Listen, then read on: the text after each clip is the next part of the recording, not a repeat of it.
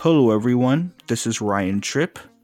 I've returned to the New Books Networks. This is a joint production of the History and Native American Studies channels.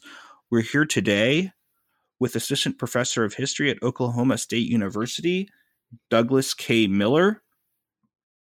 He recently published Indians on the Move Native American Mobility and Urbanization in the 20th Century, uh, published by University of North Carolina Press. Welcome to the show, Professor Miller. Hello. Thanks for having me on, Ryan.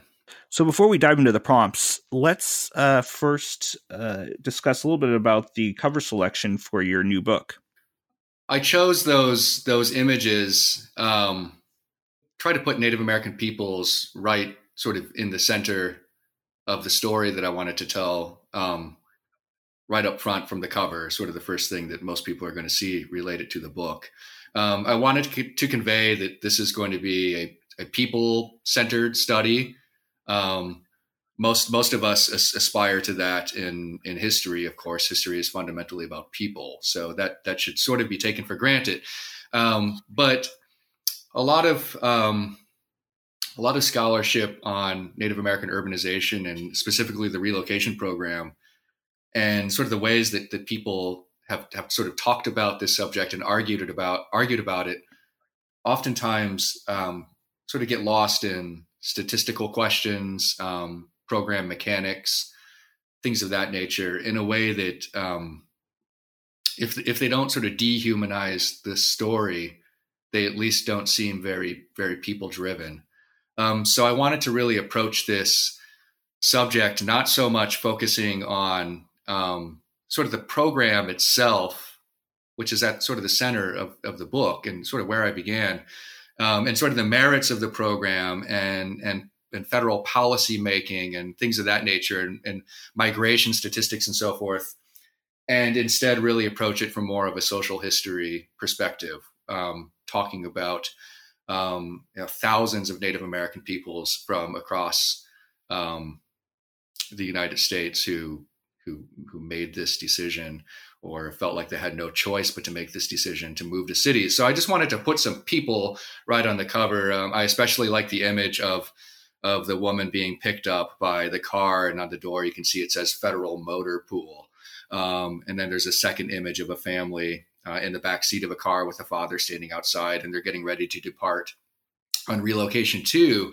And maybe sort of one final comment about those images on the cover of the book and, and where I was going with the story is that I wanted to talk about um, how Native American peoples um, actually got to cities in the first place. So in in a lot of the you know otherwise great scholarship on the subject, sometimes uh, the story is told almost as if Native American peoples just sort of um, wake up in the city one day um, we don't have a lot of you know, background information or details on how did Native American peoples even get from the reservation to uh, Dallas or Chicago or Los Angeles or something of that nature. And well, somebody from the BIA typically went to their front door and picked them up and drove them to a train station or a bus station and so forth. So so within all of that, right there on the cover, I was I was hoping that those images would start to tell the story inside.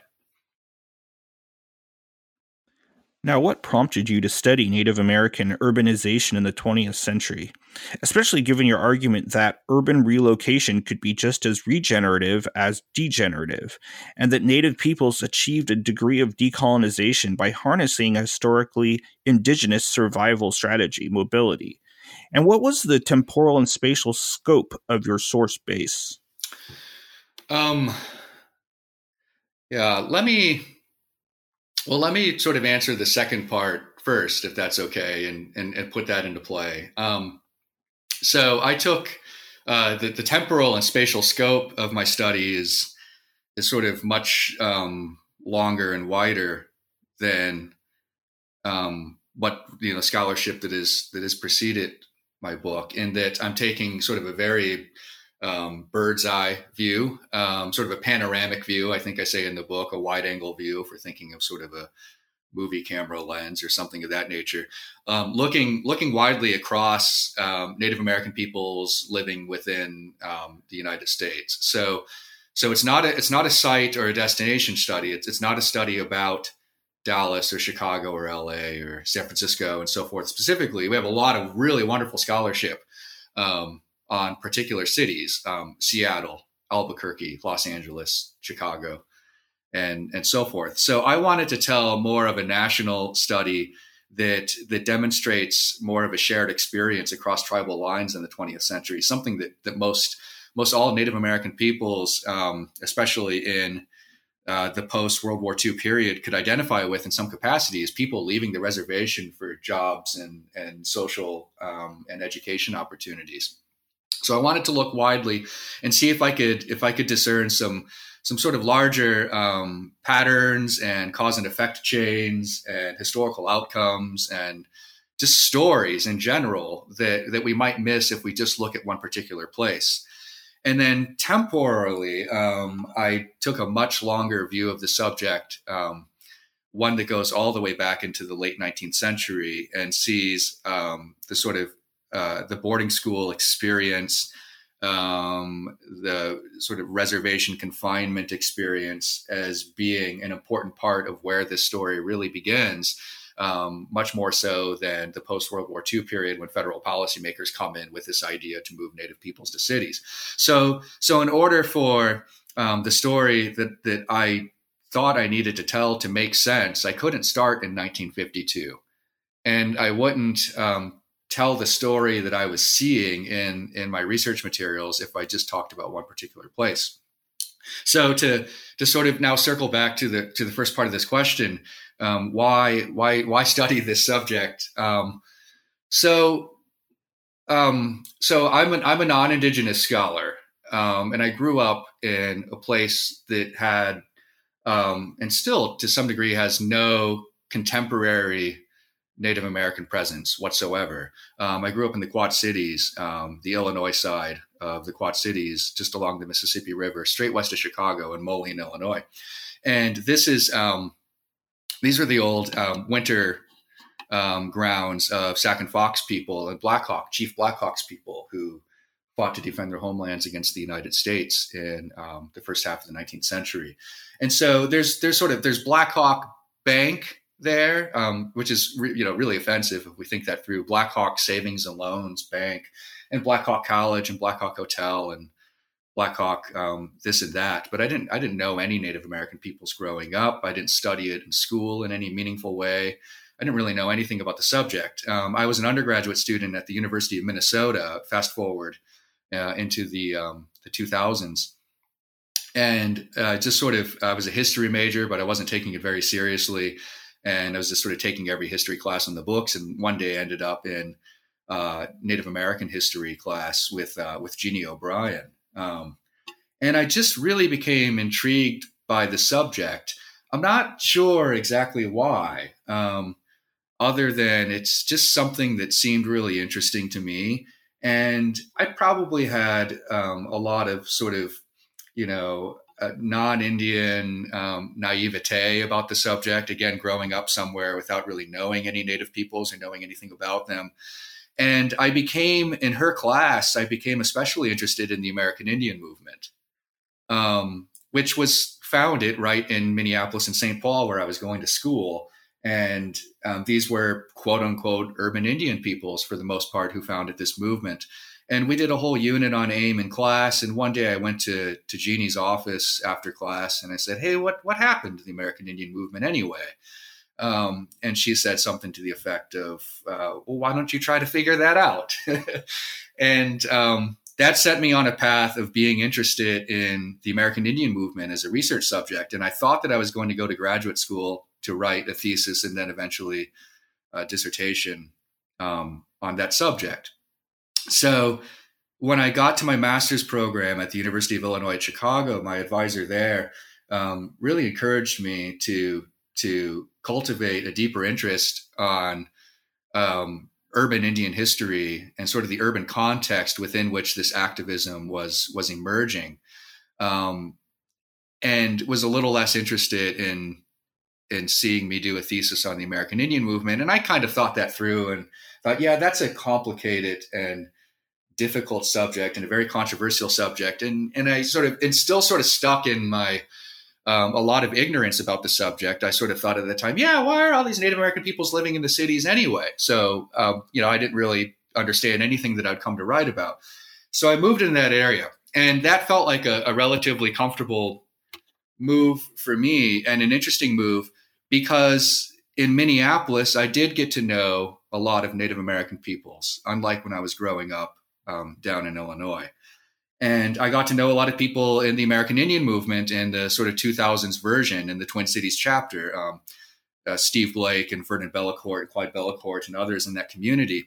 So the people, the native peoples that I knew while I'm just starting to learn this history, I'm sort of two or three years in, and I just read a handful of books. They were urban Indians, you know, quote unquote urban Indians. And the people that I met and got to know were just sort of, they were regular folks, um, concerned about things that were happening in their communities, um, you know, going to work and um, hanging out with friends and, you know, just living lives on, on their terms, like anyone who's trying to make it in the city or anywhere in life. So I didn't have um, a deep historical grasp of the urban Indian phenomenon, history, and so forth. I just knew a bunch of people who I got along with really well, and they sort of invited me in to their community and, and let me hang around. Um, so, so now, as as a sort of a committed researcher on this topic, really getting into thesis work at the master's level and then into dissertation work, um, as I got into the primary research archives and really got deep into the secondary literature on my subject I started to, to, become uncomfortable with some of the sort of the general appraisals of the subject of urban relocation and Indian ur- urbanity and urbanization and so forth. Um, because most of the most of the stories that I was reading, most of the histories I was reading, um, tended to emphasize two things that happened with urban relocation. Um, either one, there's sort of this prevailing outcome in which Native American peoples who move to cities um, become dislocated and end up on quote unquote skid row. And it's sort of a it's a great disaster. And either they sort of toil away and and disappear into the depths of the city or they eventually return home as sort of this um, you know this sort of fallen indian in this in the city trope. And that didn't correspond um, much at all, maybe with just a couple of exceptions, with any of the people that I had met or, or gotten to know. Um, and then, so the other, the other sort of major way of explaining what the consequences of Indian urbanization were and what happened were that um, not that Native American peoples had had sort of failed uh, because they couldn't adjust to the city, they couldn't grasp modernity and capitalism and technology and so forth but that the, the BIA's program um, was just another example in a long history of the federal government, the United States, tricking and luring Native American peoples into a really bad situation um, without them realizing it. And I didn't, I didn't like that version of the story either, um, because that sort of advances the old swindled Indian trope that you know goes back all the way to the very beginnings of European colonization and the story of Manhattan Island and and, and other examples of that. So so on one hand, there was this sort of strong sense that um, this this doesn't quite make sense with with what with what I've gathered about urban Indian communities and what people have told me um, but that's only that's only anecdotal evidence. That can only take me so far, right? I couldn't actually build a study on what I had observed and experienced alone. It was really when I got deep into the archives and started handling a lot of primary sources that told a very different version of this story that I thought I had a way to enter um, this conversation in some new and fresh ways. Um, so, so maybe the the short answer to to that question is that um, that's kind of where I started when I became interested in this subject. I, I, I sort of knew urban Indian peoples in Minneapolis and, and, and St. Paul. So there was sort of a, a, maybe a natural inclination there to want to work on that as a, as a history subject and, and try to do a good job at telling that story. I see. So during the late 19th century, how and why did the curriculum of the Hampton Institute in Virginia, as well as additional Indian boarding schools, result in paradoxes for reservation epistemologies, ways of knowing, as well as for graduates in labor markets? Also, how and why did graduates who promoted urbanization as a means for racial and socioeconomic uplift in turn contribute to a two worlds binary? Um, yeah, that's that's um, so. This is a question that characterizes um, sort of the early part of of my study when we're sort of still in the late 19th century, uh, decades before there's ever such a thing as an urban relocation program. Um, this is uh, material that I discuss at length in in chapter one, and um, the Hampton Institute in particular um, as I mentioned in the book, um, and as many people know, was founded as a school for Black freedmen in the aftermath of the Civil War, an industrial training school, a vocational training school. Um, so eventually in um, 1878, uh, uh, Lieutenant Richard Henry Pratt, who was one of the major um, architects and advocates for the boarding school system for Native American peoples, um, escorted prisoners from Fort Marion in Florida to the Hampton Institute to engage in this this sort of social education experiment to see if there was a better way to handle um, Native American prisoners of war um, in the 1870s. If there was a, a, sort of a way to deal with them beyond incarcerating them or just vanquishing them on the battlefield. So he takes them to Hampton and um, sort of immerses them in these um, in this education program alongside Black students. And the primary goals of Hampton for Native American students, um, there were um, three in, in particular. Um, they wanted to uh, quote unquote build character and stimulate the mind of Native American peoples. Um, part two was to equip them with a marketable skill and part three was to make them economically self-sufficient um, which sort of you know is part and parcel with with parts one and two. Um, the the problem um, that that should be pretty evident with with those three criteria for the program is that there's a lot of there are a lot of um, sort of false assumptions built into those. Uh, there's an assumption, of course, that Native American peoples um, don't have character and that their minds are not stimulated, that that they're indolent. Um, that they don't um, sort of know how to plan for the future, that they don't have any kind of um, acquisitive impulse that will help them survive in a capitalist society. Um, there's an assumption that they don't have marketable skills, that they don't have any kind of um, um, um, sort of technical skill that could translate to you know, supporting a family within the sort of the United States type of industrial markets. And then part three, um, economically self-sufficient. Um, there's sort of there's some assumptions there that that Native American peoples don't know how to fend for themselves. Um, they don't know how to survive with sort of a rapid, uh, rapidly growing industrial complex and the onset of sort of new ideas of, of modernity and so forth. Um, so those are all intensely problematic from the outset on how federal administrators, um, such as um, Richard Henry Pratt, were sort of thinking about Native American students and their their potential. Um, the part part three, in particular, the self sufficiency thing, is is problematic. Uh, many Native American peoples at the time certainly would have argued, and, and maybe this is sort of true today in, in any capacity for all peoples, it's sort of a universal truth that, you know, there's no such thing as a self-sufficient person economically. I mean, who is who is technically ec- economically self-sufficient? Um, what and, and what exactly would that would that mean? How would we how would we know if we were seeing it?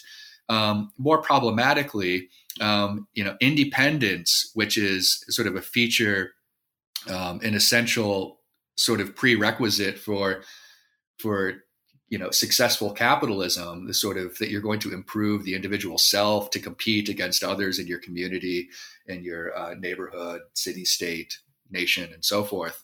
Um, was was very much at odds with um, people's obligations to their tribal communities, to their families, to their clans, to their nations, and so forth. The idea that you're going to make it at the expense of other people around you uh, was antithetical to most Native American people's beliefs at that time, and, and, and still today, I'm sure. So, so those are some major problems with Hampton's um, curriculum for Native American peoples and then in a in a more sort of practical sense, once Native students actually got into the programs there, and this became true with most of the major boarding schools from Carlisle to Chilocco um, to Flandreau and so forth and so forth, is that Native students were were gaining, sure, gaining vocational skills that um, might not um, be as marketable once they finish those programs as federal administrators and school officials had hoped. Um, so, so the second industrial revolution is underway at the turn of the century. Um, you know, job um, job skill sets are changing rapidly. Many Native American students were emerging from these programs and finding out that what they had learned wasn't as useful as as what they were promised. Or they might move to a place such as Kansas City, maybe sort of a major city that's near a boarding school. Um, so Haskell and Chilocco aren't aren't too far from Kansas City, and they might find that while they have these skills that are supposed to be marketable, no one wants to hire them because they're they're indigenous people. So racism is is prevailing in these contexts. And finally, um, and and sort of equally problematic is that these the sort of skills the lessons that the students were getting were sort of teaching them to separate from their tribal communities. Um, school administrators did not want native american students to return home during summers to quote unquote go back to the blanket out of fear that they would lose everything that they had just learned in these school programs. So so many native children um, um, were sort of uh, and youths and teenagers and so forth who went through these programs um, were promised a lot um, from these programs that they didn't necessarily want to enter. In some cases, students in these programs were kidnapped and sent to these schools. So many didn't didn't want to be there in the first place, and they come to find that that they're sort of forced into exp- an experience, violently forced into an experience that's going to um, you know, uh, marginalize them both in their tribal communities to a degree and in the places where they're supposed to go um, to find work. So, so, so that's, I mean, that story might be exaggerated a little bit in places, and it, it, it sort of makes me think of a similar narrative that, that runs with the urban relocation program later in the 20th century, and that's that the people who left um, were, weren't welcomed back. Um, they were, um, you know, sort of portrayed as traitors to their nation. Um, you know people who left um, the rest of the community in the lurch and were sort of aspiring to help themselves. Um, that um, that's a that's sort of a narrative trope and an argument that was probably a little bit overstated. Um, I think certainly some people felt that way and, and, maybe continue to feel that way, and there, there are sort of real um, issues related to people leaving the reservation but I, I tried in the book to provide some examples of Native peoples, um, especially young Native peoples, being encouraged by their elders to leave the reservation, to go and try to find a future um, somewhere else, with the with the sense that they weren't going to make it at home. So, um, so maybe this leads me to the final part of of your large question here, about the two worlds binary that some native boarding school um, graduates maybe unwittingly encouraged, or sometimes wittingly, I suppose. Um, so, so yes, there were some sort of quote unquote progressive Indians in the progressive era in the early 20th century.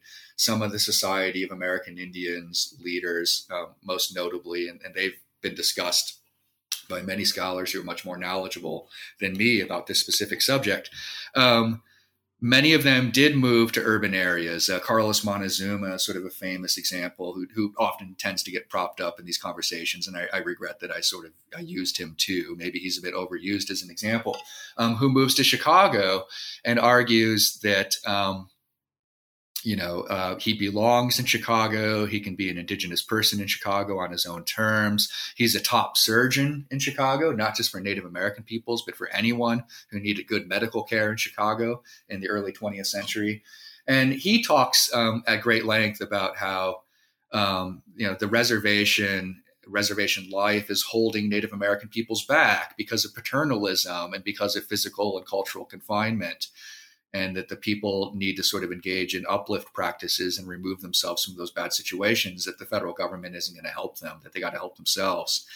Um, but at the, at the same time um, you know carlos montezuma and others of his generation um, you know argued and montezuma said something um, like this um, um, to some effect like this you know i can do more help for my people here in chicago than i can back in arizona um, so what I really wanted to do with with this particular question that you're asking in my first chapter is really set the scene and provide a lot of context for why Native American peoples um, who had gone through the boarding school experience um, just a generation removed from military conquest and people being, um, you know, marched at gunpoint onto reservations, why they might have felt the way that they did. It's not to um, apologize for them or or excuse, you know, any um, idea that that Native American peoples needed to leave the reservation at the time. Rather, I just wanted to appreciate their moment in time, um, the, the the traumas of the 19th century, um, you know, massacres of, of Native American peoples um, was fresh on a lot of people's minds. Um, there were people who were facing abject starvation on reservations. So I'm trying to uh, be a little more sensitive to these boarding school students who saw urbanity and engaging in the capitalist market as a way forward when a that's that's what they were trained to do um, often against their will um, b that's what many of their elders were encouraging them to do as, as a way to survive. And and i suppose see to sort of appreciate the larger context within which they were operating. So again not so much to adjudicate their decisions and how they portrayed themselves but to really appreciate their um, their historical contexts. Please briefly trace changes in federal policy on employment for boarding school graduates and off reservation Indians which rose to 13% by 1950. From the Indian Employment Bureau to Commissioner uh, John Collier's 1941 uh, employment directive. And in your response, if you can briefly address uh, why the first this first generation of so-called urban Indians established urban advocacy organizations and how such organizations engage with labor markets and cross-cultural residents while also maintaining reservation ties.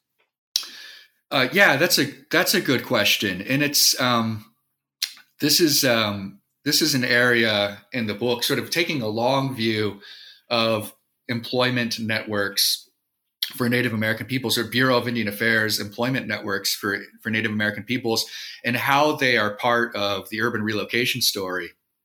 If we take uh, a wider chronological view of the subject, um, it's sort of something I was just just sort of just starting to wade into in the book, and I think it's a subject that um, um, some people currently working in the field, uh, Kevin Whalen comes to mind as someone who's sort of uh, trying to make some some sort of deeper inroads and understandings on this subject. So Native American labor in the early half of the 20th century and its relationship to to urban centers and, and urbanity. So so I'm I, so so I was interested in Commissioner of Indian Affairs um, Francis Leupp, if I'm pronouncing his last name correctly. I'm not entirely sure who was um, Commissioner of Indian Affairs in the early 20th century, who established uh, the Indian Employment Bureau as part of his administration, um, which was administered by a Native American person by the name of Charles um, Dagenett. And um, Francis Leupp, who um, is is sort of uh, sort of rightly um, you know vilified as, as sort of a uh, an Indian Affairs Commissioner during a time when their general role and the general role of the BIA was to um, assimilate Native American children into mainstream American culture and sort of break up the tribal land base. Um, i was specifically interested in his um, policy on Native American employment. Um, and what I found was that um, his administration in the early 20th century was encouraging Native American peoples to um, get off reservation for employment opportunities to go out and work in beet fields in Colorado, for example, um, to to sort of go out and work, um, you know, you know, several miles, maybe even hundred, hundreds of miles away from a reservation on sort of temporary labor assignments. Um, but he was determined to to sort of confine that within uh, rural work opportunities. He didn't envision Native American peoples going to cities for work opportunities, um, to major industrial centers, um, simply because he he felt that they wouldn't be able to adjust to city living. Um, he he um, believed that Native American peoples would succumb to homesickness and maybe even homelessness in cities if they moved to uh, places such as Chicago New York City uh, for work opportunities. So, so the point that I wanted to make with him in the early 20th century is that the BIA is encouraging off-reservation employment, but only insofar as that sort of stays within some kind of pastoral or, or rural environment where where the Native American could supposedly still feel at home and and, and comfortable. Um, this is, you know, sort of um, um, you know complete complete nonsense. We we now certainly understand, but that was the general thinking at the time for federal administrators. Now moving into um, your sort of 1930s and 1940s and into the World War II period, uh, Commissioner John Collier, who is sort of you know arguably the most influential Indian Affairs Commissioner in, in the history of of the BIA, he too um, argued for Native American off reservation work opportunities as a solution to um, lack of resources on Native American reservations, um, you know, just sort of lack of job training and education opportunities and so forth. And within his vision in the early 1940s, um, he saw, unlike Francis Leupp, he saw cities as a place where Native Americans could and should go work. So, so sort of one, I think one sort of interesting um, sort of insight within the book that that I hadn't really seen anywhere else is that federal administrators like John Collier were talking about an urban relocation program well before 1952 and before World War II started. And that we might have had an urban relocation program in 1942 had World War II not, not arrived for the United States when it did. So, so one final point about Collier then is while he saw urban employment as a viable opportunity for Native American peoples, he didn't see it as a permanent thing. He didn't envision a program in which Native American peoples would permanently move to a major city and never return to the reservation. Because Collier's goal behind a possible sort of urban employment program for Native American peoples wasn't to assimilate them into mainstream American culture. Um, he was he was quite the opposite. He had sort of very romantic and, and often misguided views about Native American culture and wanted them to return to the old ways and preserve the old ways. So he wasn't in it for the assimilation goal um, that that administrators would later appeal to in the 1950s. He saw urban employment as a way to um, for Native American peoples to go out and raise some money and bring it back to the reservation and help the people at home. So what I find interesting about that and and about John Collier here, who is sort of a very complicated and and frustrating and a highly problematic uh, sort of historical um, agent, is that the vision he had for how cities could be used within Native American employment um, networks was similar to what many Native American peoples ended up going out and doing in the 1950s and 60s and 70s, and that's using cities on their own terms for their own purposes, and oftentimes with reservation communities in mind. So, an interesting development in how federal non Indian administrators are thinking about off reservation employment and where cities might or might not fit into that, and how it ended up relating to what Native American peoples ultimately tried to do on their own terms. I didn't answer the the second part of your question, and it's it's pretty important, and I'll, I'll be quick because I I know we want to get into some of the other questions. Um, why did why did the early sort of generation of urban Indians establish their own advocacy groups um, and organizations within the cities? That one's pretty easy to answer relatively quickly, and it, it's simply because um, you know, no one else was was going to do it for them. Many Native American peoples who moved to Chicago and Denver and Dallas and Salt Lake City and so forth had to start their own mutual support networks, um, employment tip um, organizations, um, housing co ops, Indian cultural centers. Of course, we still have Native American Indian centers um, in virtually every major city in this country. Um, Native American peoples had to start these as a way to help each other out and to sort of um, appeal to um, you know the sort of communal um, support networks that they would have um, practiced in tribal communities back in their ancestral lands and among their people, uh, because the BIA certainly wasn't doing a good job of helping Native American peoples adjust to city living.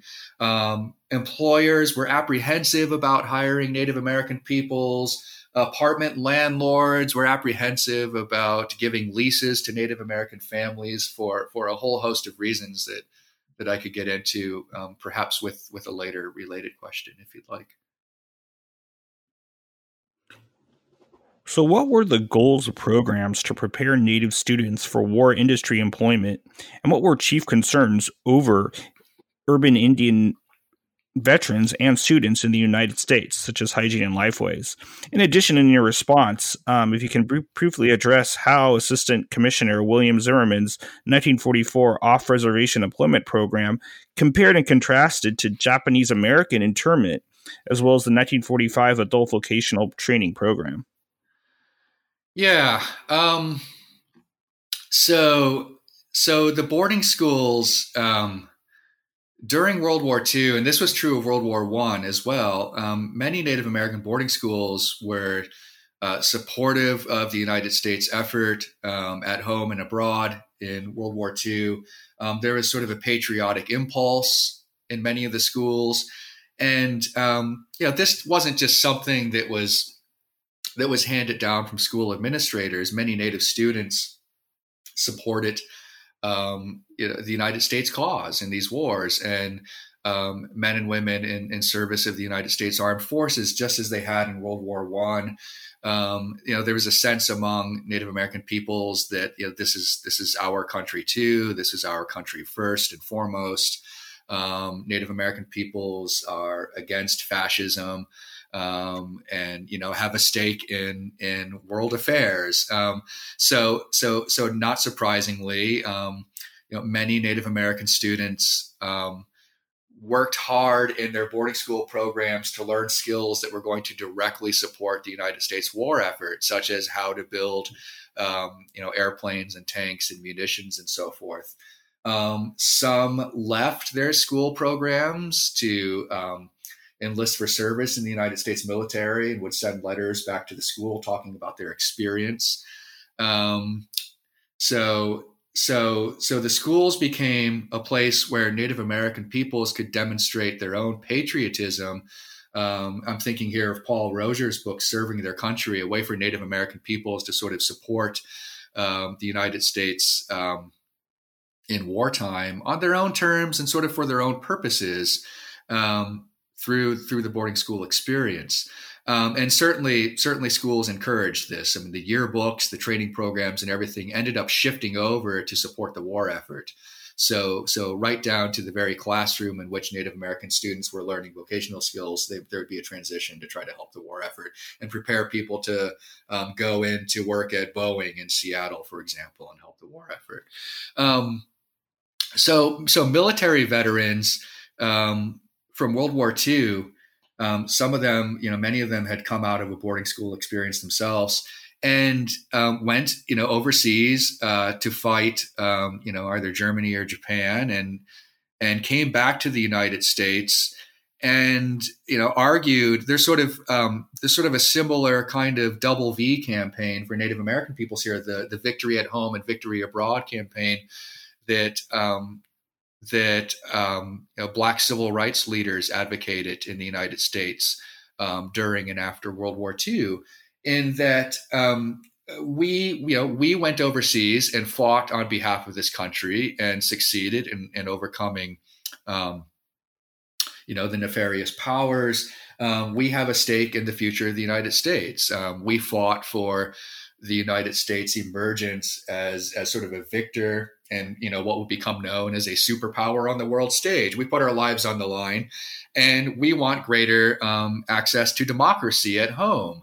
Um, we want um, improved living conditions. Um, we want all the fruits of America's ascendance onto the world stage um, that non-Indian peoples um, are are achieving by virtue of the United States victory. So many veterans returned home to um, you know reservation communities and and saw that um, native many native communities lacked um, you know infrastructure, uh, clean running water, um, you know indoor plumbing and electricity and decent housing and and um, you know, stood up as veterans of the United States Armed Forces and said we can do better for Native American peoples and, and we need to.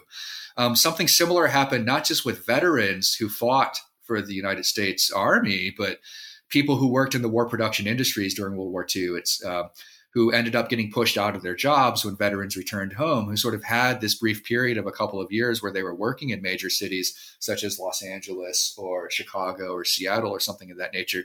And they too got pushed out of those jobs and returned home to reservations. And they, you know, they felt that they had demonstrated Native Americans. Um, you know potential capacity for for labor for belonging um, and sort of for living on their own terms as Native American peoples within the wider United States during World War II, and they too advocated for for a better future for Indigenous peoples. Um, William Zimmerman's uh, so, 44 program, did I um, off reservation? That's so. Oh, how does that compare to Japanese American internment? Um, that's kind of that's a that's a tricky subject. I mean, it's it's the it's sort of a complete reversal in some respects. So Japanese American internment through Executive Order 9066 by Franklin Roosevelt and the Roosevelt administration was designed to relocate Japanese American people um, from major population centers along the West Coast to the United States interior to more rural areas to segregate them, to separate them out, and to incarcerate them in no uncertain terms um, during World War II.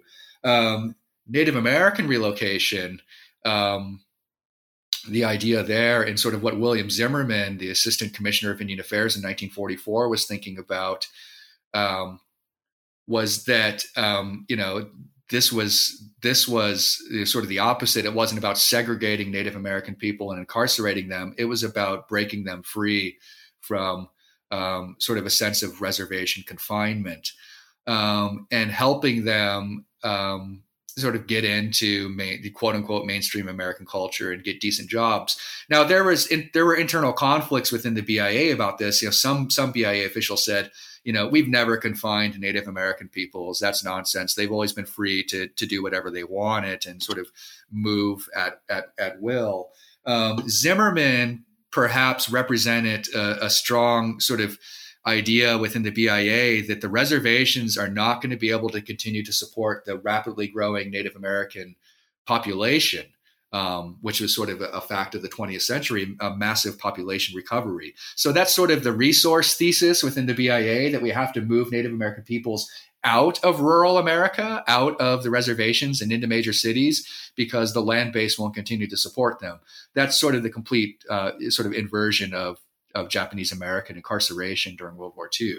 And it's a good question on your part. So there were these debates among proponents of what would become the Bureau of Indian Affairs' 1952 voluntary relocation program, uh, public social theorists, and boarding school administrators. How did uh, people involved in these debates how and why did people involved in these debates cast reservation Native Americans as indolent and timid, or conversely, the cultural antitheses of mass post war consumption? Um, yeah, that's a that's another really good question. Um, so so perhaps the best answer to that is that this is this reflects a long history within the United States and in even sort of the pre-United States colonial period, in which um, you know sort of your your sort of you know the settler state uh, settler officials um, in you know in any capacity will blame Native American peoples for the failures of of settler policies. Um, so so um, right, it's this long long history of uh, this sort of you know sort of racist and paternal and and sort of patronizing and, and condescending um, um, way of sort of looking at Native American peoples, or I, I, guess this is true for for most any minority group, um, as though you know sort of we gave them every chance to pull themselves up and to make it and get a foothold in our society, and and they blew it. They couldn't adjust, and it's it's their fault. Um, so uh, that's that's you know absolutely fundamentally false on so many levels. And, and you know my book just sort of takes one stab at you know demonstrating that. But but we you know we have a whole uh, sort of you know a vast amount of scholarship that, that sort of quickly overturns any notion such as that. Um, so in the 19 in the 1940s um, you know, sort of uh, this old trend again of sort of blaming whatever the federal government was going to do. If it didn't work, it's somehow Indian people's fault. So this is true of the boarding school experience. This is true of the Dawes Act um, allotment program to break up the tribal communal land base and make individual capitalist farmers out of people. Um, you know any kind of attempts at assimilation programs uh, going all the way back to to the eras of, of jefferson and washington and their visions for what to do about the quote unquote indian problem. Um, this was no different in the 1940s as federal administrators um, responded, continued responding to reports such as the 1928 Merriam Report, which was a, sort of this vast study of conditions in Indian country, and the reports from other social theorists and social workers and academics and politicians and so forth. And what's wrong with Native American peoples? Why are they so poor? Um, why are they um, right? Why why is there such a high unemployment rate and so forth? It somehow had to be um, their fault rather than a consequence of of colonization and, and, violent military conquest historically it somehow had to be native american people's fault. So um, so federal administrators sort of believed in these old racist stereotypes of native american peoples as being unable to um, support themselves again to sort of plan for the future to to uh, grasp capitalism, to grasp modernity and technology, similar tropes that will continue as the relocation program starts in the 1950s. Um, many federal policymakers simply continue to buy into those, those sort of you know racial stereotypes of Native American peoples, and that they that they represent the antithesis of post-war consumption, precisely because you know that's not what um, you know, uh, tribal communal culture was all about. There was a sense, um, this sort of prevailing stereotype um, in the 1940s, this persistent stereotype that you know Native American peoples are going to give everything away if they earn anything. Um, that Native American peoples are supposed to be poor right? Later in the 1960s, 60s, Vine Deloria Jr. and others will write against this trope, this idea that being a quote unquote authentic Indian means being poor, that you're supposed to live off the, off the land and have a meager existence. Um, you know, that's total nonsense too, as we now well understood. But that's how federal policymakers were still still thinking in the 1940s and into the 1950s. And this is a problem for federal administrators, some of whom argued that, um, you know, as, as the nation was entering the Cold War, that, hey, we have um, communist um, communities right in our backyard um, with some of the Indian uh, tribes, that they're, you know, they're sort of natural communists, and we have to do something about that. We can't have communists living within the United States. Uh, Paul Rosier writes about this too in a really great article called "They Are Our Ancest- They Are Ancestral Homelands," which was really influ- influential in my thinking here. Um, so, so remember, um, you know, Native uh, the United States is going to prevail um, now on the world stage in the post World War II context through mass consumption, um, as as many United States history scholars have written about. Um, consumption was um, central to citizenship. It became your duty as a United States citizen to buy stuff to help Uncle Sam. And finally, um, another important layer to this is that obviously we're, we're, you know we're getting into sort of an era of, of new civil rights movements, continuations of what had preceded, but some new twists within it, new civil rights movements, and talking about a post war cultural consensus in the United States that the US has to stand strong against communism on the world stage, and we need to therefore try to have some kind of uh, homogenous American society. So then, you know, the old um, persistent quote unquote uh, Indian problem comes up again in the 1940s and 50s. And well, if all these things are happening, then what do we do with our Native American population? Um, you know, the answer among BIA officials became, well, we have to teach them that they have to work and support themselves. And and learn job skills and we have to get them off the reservation and we have to emancipate them from from being indian this will all of course um, cause all kinds of serious problems going forward but that characterized the thinking at the time how did seasonal mig- employment migrations undermine bia efforts prior to the 1952 voluntary relocation program and how did native self advocacy, enrollment in urban schools, tribal council criticisms, and the idea that urbanization and cultural persistence were not mutually exclusive. You can address one or all of those topics. Yeah. Um, reconfigure paternal implementation of the program. Yeah, um, this is so. So this is one of my favorite um, parts of the book, I guess. um, it, it, was certainly one of the things um, that I was I was really um, I was really interest most interested in when I was on the research trail for for several years on this subject.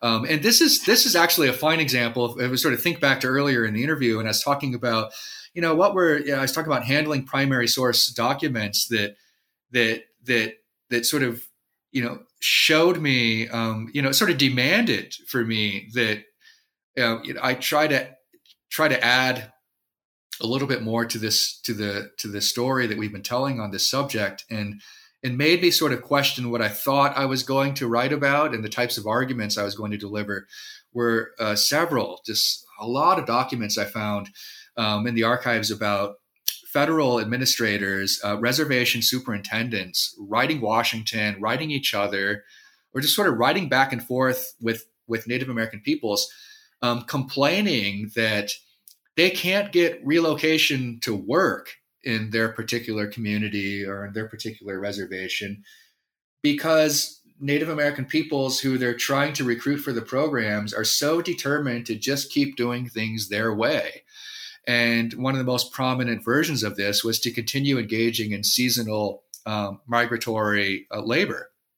So going out on um, fishing trips that could last, you know, weeks and months, or rice harvesting, or you know, going hundreds or you know, a thousand miles away to some uh, agricultural job site where the people had been going for decades to um, pick vegetables or something. Sort of these sort of these employment networks that Native American peoples had developed on their own terms um, prior to prior to the 1950s to support themselves, to not um, be poor and, and indolent and so forth, and to maneuver within uh, the the United States um, settler economy and so forth. So.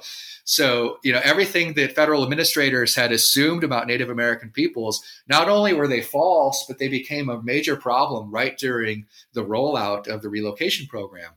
So, so so why I became particularly interested in this and, and, and, really tried to build a lot of of a particular chapter around this this sort of problem or, or feature of the story is that this is an example of how I became sort of uncomfortable with the way that the relocation story has has been told, and that's that um, you know this sort of uh, federal administrators come out and they they introduce this program and they hang these posters around the reservation offices and they go out and try to get people signed up for this program and um, you know people sort of get tricked into going and uh, thousands of people move to the cities in 1952 and 53 and 54 and and right the rest is history. Sort of the, the version that that I've suggested already where and then there's then there's a lot of pain and suffering and dislocation. So, right from the outset, as federal agents are trying to recruit people for this program, um, they're finding that a lot of Native American peoples like they get it, they understand what they're being offered, and they're deciding that either that's not right for them, they don't want anything to do with it, or um, they're they have some sort of mild interest in the program, but only if it can conform to their own um, labor prospects on their own terms. Um, or you know they might um, want to go live in the city for you know two three months and really treat um, the bia's program as sort of a almost like a paid vacation right? So it's not and, and then return home because they want to uh, you know uh, engage in, in wild rice harvesting or something which is um, not just an economic practice but an important cultural and community practice so, so the tables sort of get turned there, and the assumptions in which um, there are some examples that I get into in the book where it's not so much um, BIA officials are sort of pulling a fast one on Native American peoples and tricking them into going on this program and ruining their lives. There are cases where some Native American peoples are sort of you know manipulating the BIA here and, and trying to use the program for their own for their own purposes. And again, in some cases, that came down to uh, yeah, I'll go check out San Francisco for a few months and then I'm going to return home. Um, yeah, that, so that's um, that's maybe one part of that um, sort of multi-pronged question there that um, that I was really excited to write about and, and talk about. Um, I'm, I'm sort of thinking about the rest of the question there. If you wanted to remind me of of one aspect of it. Um, so also, um, you know, en- enrollment tribal council criticisms, for example, how did that factor in? Yeah, so so yeah, that's important. So so so again, so I've alluded during this interview on many occasions to um, Native American peoples doing this on their own terms for their own purposes. Um, that they're they're envisioning that urban employment um, and the relocation program can sort of be integrated into their own ideas about how they can support themselves, how they can improve their tribal communities, how they can support their families. Um, so, so the BIA's idea behind the relocation program of the 1950s and 60s was sort of another version of the old um, series of assimilation programs um, those that we saw with the Dawes Act and the boarding schools and so forth, that this is a way to get Native American peoples to stop being Indian. That if we move them to the cities and separate them from their tribal communities um, and put them in you know, public schools, um, that we can make them sort of true American citizens and you know sort of virtually make them you know patriotic white folks within the context of of you know post post World War II American society. And that's that's an impulse that stretches way back across space and time. It's sort of the reverse one drop rule in in in race theory, and that you know Native American peoples can essentially become white through assimilation in a way that other um, non-white peoples couldn't. So that's all sort of underwriting the, the federal program here. The idea was to have a permanent separation from the tribal communities. But Native American peoples who moved to cities um, oftentimes developed their own employment networks. Um, they kept in touch with each other uh, through what they called the moccasin telegraph. Um, they engaged in chain migrations from reservation communities to major cities and helped family members get jobs, um, get housing, meet other Native American peoples in the cities. Um, they really sort of bonded together um, on sort of a, a, sort of a supra Native American identity level, and that we're all indigenous peoples here experiencing something similar as a consequence of of colonization um, but also right down to the tribal level. So I've more recently been studying uh, Dallas in particular as sort of a, a specific urban relocation site, and I found there, for example, that um, you know Native American peoples within within Dallas and Fort Worth were organizing right down to to the tribal affiliation level, like uh, Choctaw people, for example, in Dallas um, would form their own um, Choctaw organizations within um, the DFW area, and they would coordinate with people back home and engage in political initiatives and economic initiatives and education initiatives and so forth. This had this was um, uh, you know this was anathema to what the BIA was trying to do at this time. They didn't want Native American peoples to stay in touch with each other and to preserve tribal community and culture. But Native American peoples found a way to make this work within the cities, and and I provide a lot of examples in the book where they had every confidence that they were going to be able to do that before they ever left for the city so, so on one hand, some people had to learn, um, you know, sort of a way to be Indian and to belong in the city as an indigenous person.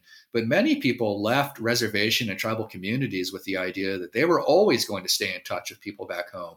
They were always going to send money back home.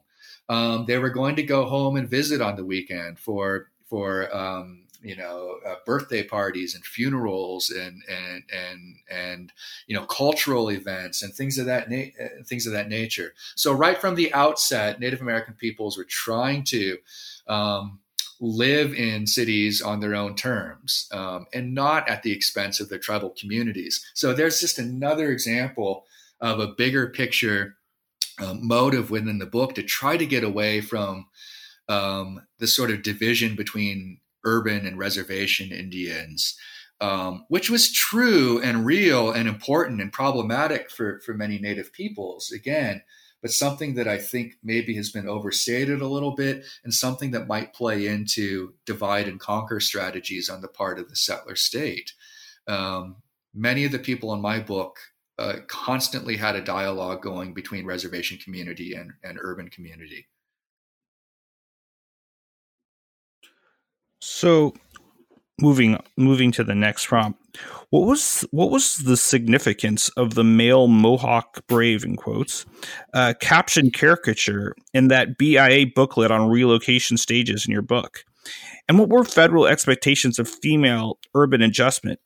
In addition, from 1945 to 1957, how did approximately 100,000 Native peoples play a proactive role in requesting and I guess criticizing assistance during several attempts at relocation. Uh, yeah, so so within the book, there's a series of images um, with this um, sort of native, this not sort of, I mean, the absolute, you know, cartoon character, this this cartoonish, uh, this yeah, this sort of ridiculous cartoonish rendering of a Native American person, and in the book, I mean, I'm, I'm not trying to be flip about it when I say, I mean, he kind of looks like like Porky the Pig. It's just sort of this really terrible drawing of this native person that sort of went into this um, this brochure that was to be disseminated to um, you know Native American peoples who were interested in relocation and people who worked within the BIA to sort of help coach them on you know what they were going to have to do to help people adjust to city living. And you know the, the thing is just ridiculous. And i found so many examples of materials like this. I just have you know folders filled with with these things. And this is I could have picked any number of these to illustrate this in the book, and this is just one that I picked out because the, the sort of the, there's a longer version of it that's that's like nine or ten images total, and I just picked out I think three for the book. Um, but the whole point of it is to it's it's to show through these series of cartoons of what it was supposed what was supposed to what was not supposed to happen but what was inevitably going to happen for native american peoples who went on relocation and that's that they're going to get to the city they're going to have no idea like where to go for help or or what to do. And this ended up being true for many people. Um, they didn't get a lot of information at the BIA office level that that ended up being especially helpful for them. In many cases, they had to turn to each other. But but again, sort of so, so back to these cartoon drawings. The idea was that they're going to show up and they're going to need a lot of help. Um, and one you know, one of the most major concerns is that they're not going to understand money. They're not going to know um, what to do with their money when they get paid from their job. They don't know how to save money. Um, they don't know why they might want to save money. um, and that somebody is going to rob them. Um, that they're not going to be industrious, that they're not going to show up for work on time, they're going to constantly run behind. Um, they're going to squander their opportunities. They're going to squander their money. And there's even so some of the cartoon images shows that the, the Native American laborer who sort of he has a mo he's he's depicted with a mohawk. I don't know if the author, the illustrator intended for him to be an actual Mohawk person. He's just sort of this sort of stereotypical, almost like Looney Tunes, again, sort of rendering of a Native American person. And when he shows up for the first day of work, like he's walking, he's all strident and his his arms are all muscular and he's all excited to go to work. And then you flip a couple of cartoon images later, and his he's like he's his his muscles have atrophied and his belly is all distended, like he's just become lazy, and his pockets are outturned, and he's he's wondering what happened to his money. Um, and and so the cartoon for me, among many options again that it could have used, is illustrative of, of what federal administrators assumed was going to happen for Native American peoples come to the city. That they're going to need a lot of paternalism, they're going to need, need a lot of hand holding. We're going to have to coach them on just sort of the fundamentals of existence, um, which I off, which I found quite absurd. Um, although, it, so I want to be careful here um, maybe just step back for a second, and I, I, try to be really careful with this in the book. For many Native American peoples, um, moving to the city did result in um, sort of uh, a painful separation from tribal communities. Many Native American peoples were taken advantage of by creditors, um, by car salesmen, by um, you know apartment landlords, um, by teachers and federal administrators and politicians and just sort of you know random um, you know people on the street. Um, that's certainly true for many Native American people's experience. But there's sort of you know there are all kinds of other stories. Uh, in addition to that one that characterize Native people's, you know, um, um, time in the city and what they wanted out of this program. And so I found this cartoon in particular to just be just ridiculous. And I kind of want my readers to um, not, not, not again not to laugh at it in a flip in a flip way but to just sort of um, you know get a sense of just just how just how ignorant um, federal administrators were about Native American peoples, as though they don't by you know 1952 53 en masse that you know Native American peoples just don't know what money is, um, which is just absurd. Most of the first wave of Native American peoples who went on relocation were war veterans, were military veterans who had been off reservation and had experience in quote unquote mainstream America. Many of them were boarding school educated people. Um, many of them, you know, had been speaking English for a long time and had jobs and made money, and they got it. Um, so that's why I highlight this this particular um, caricature of, of Native American peoples in this program. Um, and at the end, in the final frame, the the character, the cartoon, approaches this staircase that has like 12 or 13 steps to how a Native American person can succeed within the United States. And it's all the stuff that we would imagine about, you know, showing up for work on time and saving money and planning for the future and so forth. Um, expectations for for females, um, for for Native women's in the city, Native women in the cities. Um, mostly reflected um, sort of that your your Cold War, um, you know, nuclear family premium, and I, I, mean that in the in the the sort of um, um, um, you know, in, in those particular in those sort of Cold War terms, that that that um, the, the, the potential success of urban relocation really depended on women to play the role of the Cold War mother. That she was going to be a stay-at-home mom, she was going to clean the house and and raise her children with uh, sort of you know lowercase Republican virtue to support the United States and to be a consumer, to buy a TV, to buy um, household appliances and to help her children and her family integrate into her particular neighborhood. She was supposed to be the ambassador for the family within the neighborhood, within the community church, and and so forth, and really help the family assimilate into mainstream American culture. That's what the native, uh, that's what the BIA's program was trying to promise Native women and trying to sell them. Um, so so it was it was intensely gendered the urban relocation experience um, especially those who went through the adult vocational training programs. Most of the men went through programs to become welders or just to work some kind of um, blue collar job of that nature. And a lot of the women who went on relocation and went through the vocational training programs were put into beauty schools to become hairdressers. and things of that nature. So it was it was intensely gendered. So not only were Native American peoples who went on relocation supposed to learn about capitalism and urban living, they were supposed to also learn sort of um, standard or prioritized United States uh, gender roles at that time. Please describe how BIA officers' paternal assessments of success and failure interfaced with Native impulses for urban relocation, from employment to organizational membership, and even even trips to grocery stores. Also, what were examples of hardships faced by relocated Native peoples? Hmm.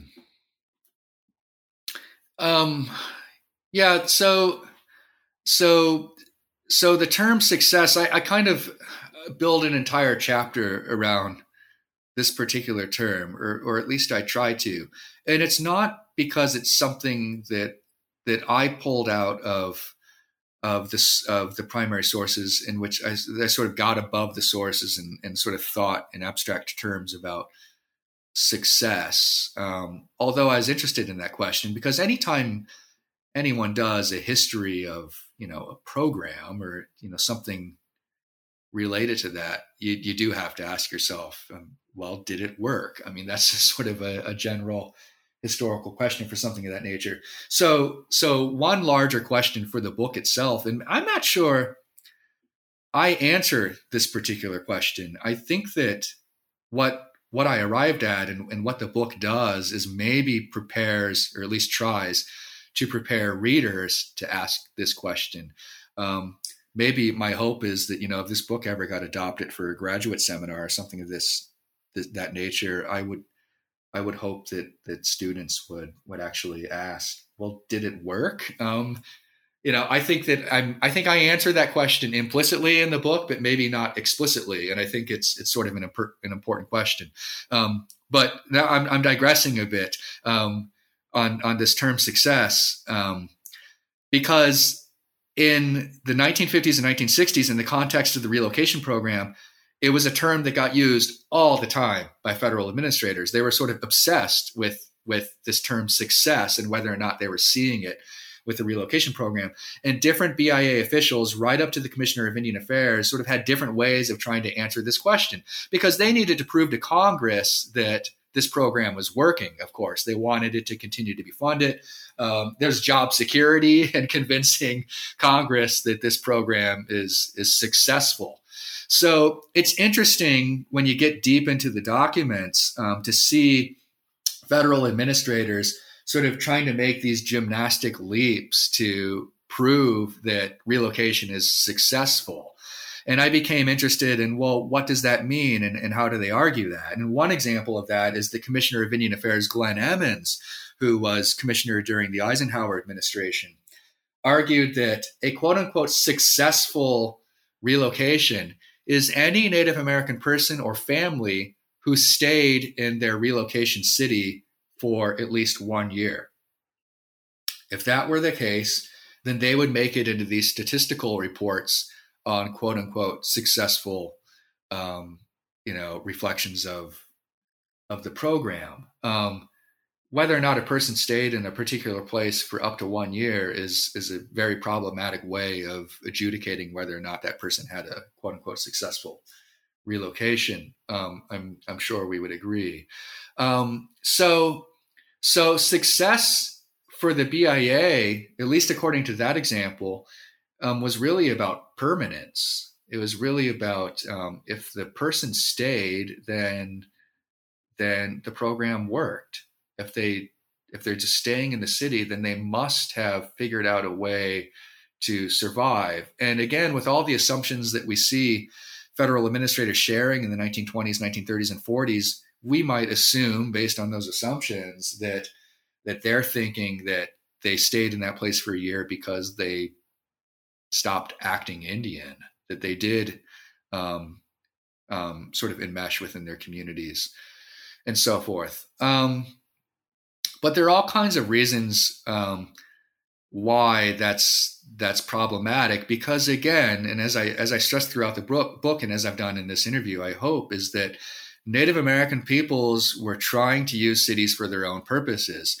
Um, many moved on the relocation program and never had any um, um, determination to permanently stay. They knew before they ever left that they were going to return home after six months or a year or two years. It was always a temporary venture for them for some subjective reason. So returning home, I argue in the book, uh, should not be a criteria for an unsuccessful um, relocation, not if we're looking at it from Native people's perspective on what they wanted out of the experience. Um, yeah, and then problems, hardships faced on relocation. So, so deeper into this question of success and whether or not the program was working. Well, what went wrong? Well, tons of stuff went wrong, and I make sure to stress this in the book because again, I'm not really trying to um, take a side on the relocation program. I don't want to argue for or against it. Um, that's not that wasn't my agenda as a, as an historian working on this topic. I, I instead wanted to sort of tell a more nuanced history of the of the subject. Um, so a lot of stuff went wrong, and I, I make sure to stress this. And uh, you know, among those things where the, the, the program was consistently underfunded, administrators within the relocation program were constantly complaining that they didn't have the money to do the things that they promised Native American peoples that they were going to do. There were racist landlords who didn't want to give leases to Native American peoples. They were convinced that they weren't going to pay their rent on time, that they weren't going to go to work, that they weren't going to keep a clean home, um, and so forth. Um, Native American peoples at employment sites were often, uh, you know, quote unquote, last hired, first fired. So in times of recession, they were the first to be cut. Um, there were problems with with uh, just sort of rampant problems with racism and discrimination and paternalism within the program and beyond. There were problems with racial profiling on the part of police officers in what became recognized as Indian neighborhoods within the larger cities. Examples of police brutality. Um, there was sort of um, a sense among non-Indian peoples that American Indians um, were you know starting to um, appear to be members of sort of a racialized minority within the United States. This is sort of one larger question that that should emerge from the book um, that I'm interested in as a scholar of 20th century Native American history is how did Native American peoples in the general non-Indian public consciousness become a quote unquote minority group within the United States and what some called a quote unquote entitlement group. Um, part of that story is inextricably bound up with, within the relocation story. Um, as non-Indian peoples in major cities saw their native neighbors as as people who might have been struggling to get by. Um, so there were problems with uh, tribal governments um, on whether or not they were going to allow urb, quote unquote urban Indians to vote in tribal elections and if they would be eligible for, for tribal services in, in health and employment and so forth. So all kinds of problems arose from this that the BIA really didn't do any homework on before they rolled out this program. And again, it's another example of why Native peoples had to develop their own mutual support organizations and Indian centers and so forth to survive this experience and get something productive out of it. So, can you please briefly touch on the difficulties uh, with urban relocation, um, beginning with uh, the the more difficulties, beginning with the BIA false advertising and lack of information for both Native peoples and federal officials, um, and also the uh, the subsequent. Uh, crit- subsequent criticisms of the 1957 to 60 uh, BIA reformulation of and assessments for relocation again that buzzword success yeah. so just touch a little bit on the BIA and accusations of false advertising, and then touch on also uh, criticisms uh, thereof, particularly when it comes to success. And then also, if you can, um, how did this, you know, how amidst all this, how did this result in uh, cosmopolitan Indian identities and varieties of urbanity? Yeah. Um, so um, yeah, the false advertising. So I include a couple examples of that in the book, and this is another this is another thing like the aforementioned cartoon where I just have just countless examples of this stuff just you know stored up in my my research boxes in my office, and I I could just sort of I could have just done you know sort of written you know I could have delivered just sort of 200 pages of this of this stuff, and and some of it is just particularly absurd with advertisements like you know Indians live like kings in Chicago. Um, um, come to work, live, and play in Gary, Indiana. You know, and sort of portraying um, Gary, Indiana as some kind of like you know utopian paradise or something and, and not to pick on gary indiana um, but you know it's um, you know the idea that in the 1960s that um, you know native american peoples are going to move somewhere like that and just sort of ascend to the top of the ladder and have this sort of great um, upper middle class experience was um, certainly misleading and, and false advertisement on, on the BIA's part. Um, so that's so so the BIA program was selling these images of these pristine um, homes with you know your classic cliche white picket fence, Studebaker in the driveway, you know brand new TV in the living room.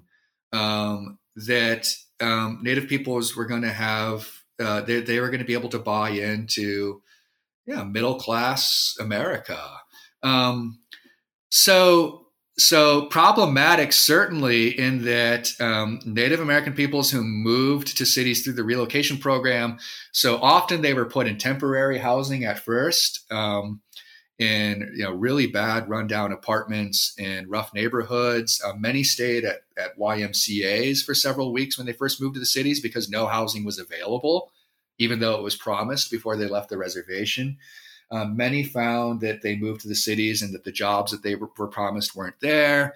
Um, many were getting put into jobs that didn't necessarily match their skill sets. So, so in a grander sense, um, the BIA was always kind of making up the program as it went along. Um, they didn't really do a lot of work on the front end and making sure that they had everything lined up for this to be a quote unquote success. So they were constantly adjusting to a range of, of problems on the fly. And that meant, once again, that Native American peoples had to do so themselves. Um, one thing that I try to be a little bit careful about in the book, and it's hard to to sort of prove this um, explicitly, but I, I, think I can sort of infer quite a bit within the book, is that um, I don't necessarily think that you know, all you know, every Native American person who went on the program was necessarily responding to some poster that was hanging in a reservation agency office that was showing them that they were going to live in some great house in some suburban um, paradise. I tend to think that most of the people could read right through that and saw right through that. And again, we're sort of understanding the program on their own terms and seeing what they could could, could get, get get out of it.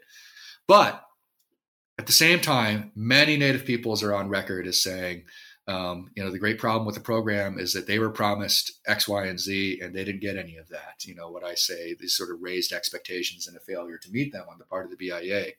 So the program was oversold and underfunded. Um, uh, throughout its history for the most part.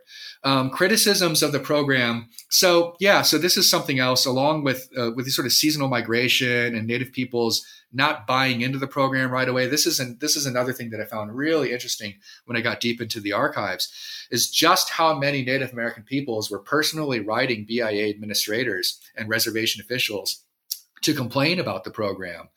Um, or or by contrast to ask for an opportunity to go on it. Um, and there are waiting lists on a lot of reservations to go on the program and people would sort of write and try to get bumped up on the waiting list and state exactly where they want to go for these exact reasons and so forth. So i became interested in how native american peoples were critics of the program from the outset essentially before it even began rather than this sort of narrative trope in which later on, several years in, Native American peoples realize that, oh, we've been tricked into another bad situation, hence the birth of the American Indian movement and uh, the Alcatraz occupation and, and sort of your, your new activist groups and so forth. I see right from the outset, Native American peoples are paying attention to what's happening. They have a lot of information on the program. They're writing back and forth with federal administrators they're engaged with this, they're making recommendations about it. And one important development that comes out of that is that by the late 1950s, 1956, 1957, uh, the BIA introduces a new dimension of the relocation programs and the adult vocational training programs. And this this had the uh, there were sort of two parts of this. There was uh, on on reservation training, so you would enter a job training program before you ever left the tribal community, or there was on the job training that would start as soon as you moved into a city. And this is something that many Native American peoples really wanted. Um, they wanted to make sure that they had the marketable skills that they were going to need to get a job in these places. So that's an example of the BIA bending toward Native American people's criticisms of the program. But one unintended consequence of that, that the BIA people heard um, from Native American peoples is why can't we do some of these things here on the reservation? Um, if we're talking about employment opportunities and creating new futures for Indian peoples, why does it have to be in Chicago or Dallas or San Francisco and so forth? Why can't we move industries to Native American communities, to reservations?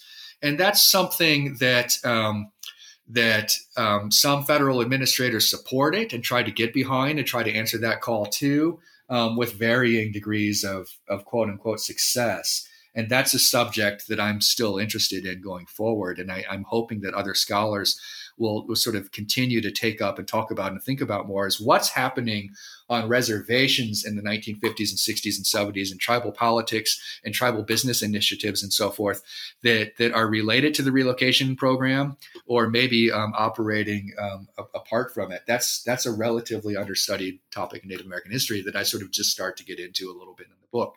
Finally, the cosmopolitanism um, and and urbanity. Um, what I'm really trying to stress there is that um, so so Native American peoples who move to the cities mostly do not have this sort of homogenous quote unquote mainstream American experience that they were promised in these BIA advertisements and, and from officials and so forth. Um, many precisely because they had to find their own way, they had to appeal to each other for support, they had to build their own communities, they had to make Indian cities in no uncertain terms um, that through that experience, um, not only did they uh, get to know a lot of other people from other walks of lives, um, not only did they get closer to sort of epicenters of of politics and um, economics and cultural movements and so forth, but they were able to use cities as platforms for indigenous voices and concerns. That they were more easy, uh, uh, that they had an easier time sort of um, pulling a seat up to the table, um, getting a seat at the table, a, term that many people will use in Native studies. Um, to be visible, to be audible in cities, and to have other peoples who, you know, cities, of course, are you know historically crossroads of cultures of of, of peoples. So, despite their relatively small numbers in cities, many Native American peoples did succeed at making sure that other peoples were hearing that they existed and that they had something to say about the future um, they had something to say about what the country was doing um, politically and economically and socially and so forth. So, so yeah, um, I guess cities in the most sort of traditional historical sense are are sort of you know often inherently cosmopolitan, and Native American peoples who moved to cities proved that they could belong in that space and that they had an important contribution to make to the people around them. What were socioeconomic causes for quote unquote reverse relocation, and after 1972 repeal of the relocation program, the reimagining of Indian country. And why do you end your book with the life of Thomas Greenwood? Um, yeah, so um, so the reverse relocation thing. So I sort of addressed this in chapter six, and this is where I was trying to add something um, new to the to the ongoing conversation from the you know the sort of great scholars who had gone before me on this subject is i wanted my story to um, end not in the city but um, you know back in reservation communities. Um, not because i was trying to artificially force something new into the historiography on this subject but because i was just seeing so many of the stories that that i was uh, that i was researching we're ending that way. And I felt like that was sort of a way that the story concluded for a lot of people that we hadn't been talking about as scholars. Um, oftentimes, the story is told with Native American peoples end up in the cities in the 1960s and early 1970s, and they're they're angry and they're going to engage in you know activism and often you know militant activism, and that's that's sort of the outcome. That's what relocation resulted in.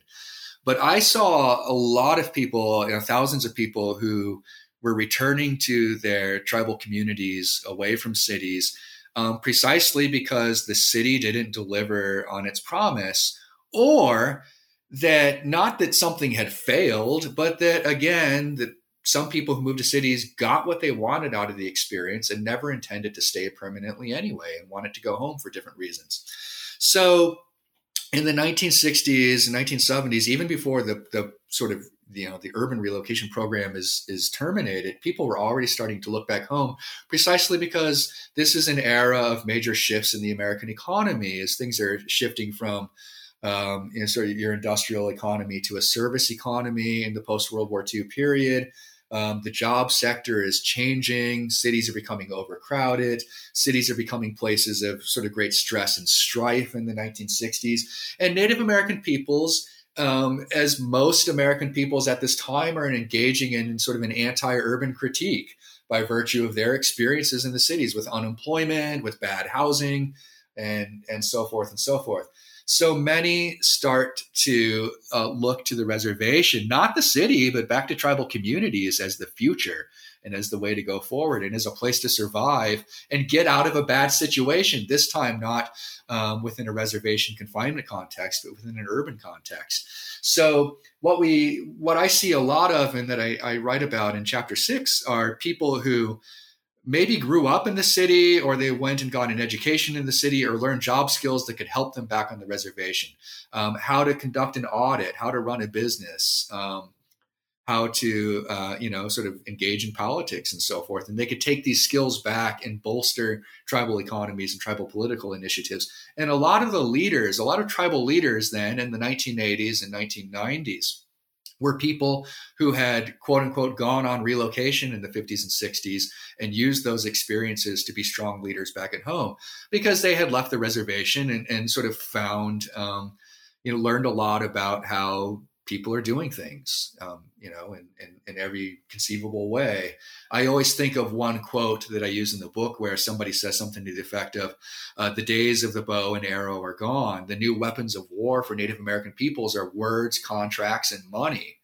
And a lot of the native leaders of the 1980s and 1990s are people who had gone out and learned a lot about those things um, by working and living in, in big cities. So reservations, tribal communities become places um, for, for indigenous futures for a lot of people who were dismayed by their urban experiences. Um, ending the book with um, Thomas Greenwood, um, you know, the honest answer to that is that that probably started as um, sort of two things were happening there. A, I had just I researched his file at the Newberry Library, and no one had ever used him in any meaningful way, as far as I saw. And I found his life absolutely fascinating. This is someone who had, uh, this is a Cherokee person who had uh, grown up in southeastern Missouri, down in the Bootheel, and eventually made his way to Chicago on his own terms. And he became a leader within the National Congress of American Indians. He was a leader at the American Indian Chicago Conference in 1961. He sort of became a prominent figure in the, national, um, you know, Indian leadership scene. Um, so I was really interested in him as a person, and as especially as someone who reflected um, sort of the bigger story that I was trying to tell in the book. And that leads me to sort of part two of why I use him in the conclusion and feature him so prominently. Um, because of my approach with the book and taking a national view and you know not focusing on one particular tribe or one particular destination. There's a real uh, sort of peripatetic um, approach to the way that I do this study, and that has its its inherent pitfalls. And I had to make some compromises and sacrifices to do it that way. But I sort of thought of Thomas Greenwood, and I thought, you know, my book is is constantly talking about different people. And I would tell any reader, you know, don't get lost in the weeds. Um, there are a lot of names and a lot of places in the book, but I'm really trying to sort of use them to to tell a larger story. But I think I got to the end and I, I knew I wanted to do something with Thomas Greenwood because I find him so interesting.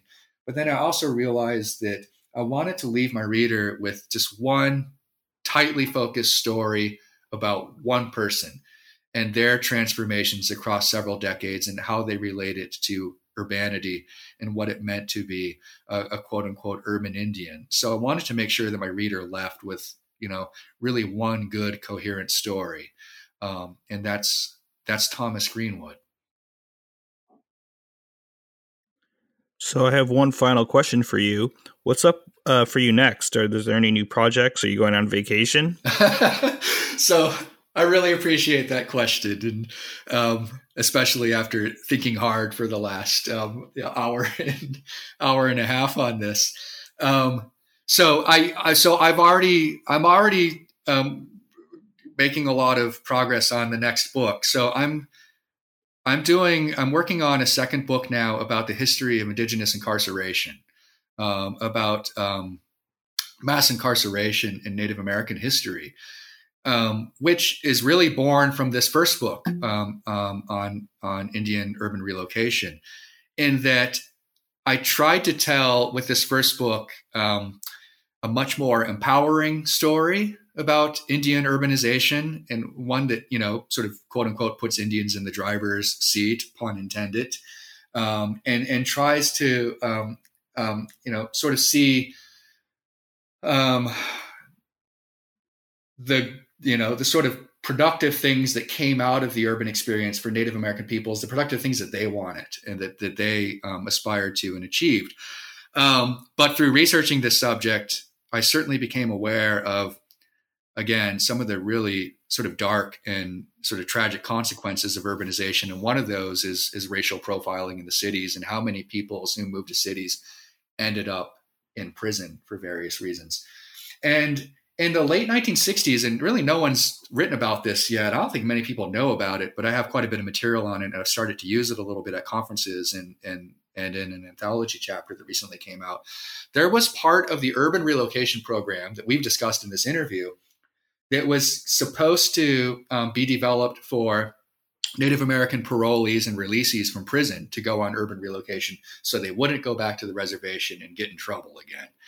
And I was going to write about that in this book, but then I started to see so much material on it that I thought that this could become my next project. And now it's grown into this really um, overwhelming project that I'm developing on Native American history of, of incarceration writ large going all the way back to the colonial period. So i'm yet again doing another one of these stories that's going to feel really unwieldy at times and i'm not sure how to pull it off.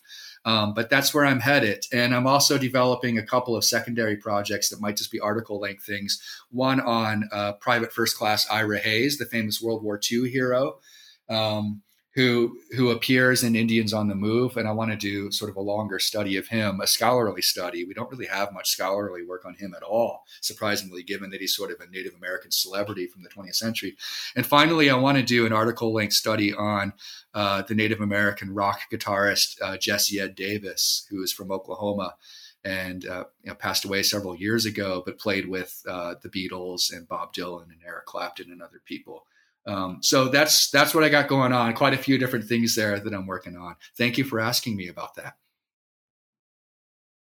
Well, I hope you remember the New Books Network for those projects. I will indeed. It was a real honor and and um, really exciting thing to be able to do this. I'm a big fan of the uh, New Books and Native Studies series, so to be able to to do one of these interviews is just really exciting for me, and I really thank you for the opportunity. Well, thank you for being on the show today, Professor Miller. So the book is Indians on the Move Native American Mobility and Urbanization in the 20th Century, out earlier this year by UNC Press. On behalf of Professor Miller, this is Ryan Tripp for the New Books Network. This has been a joint production of the History and Native American Studies channels. Tune in next time.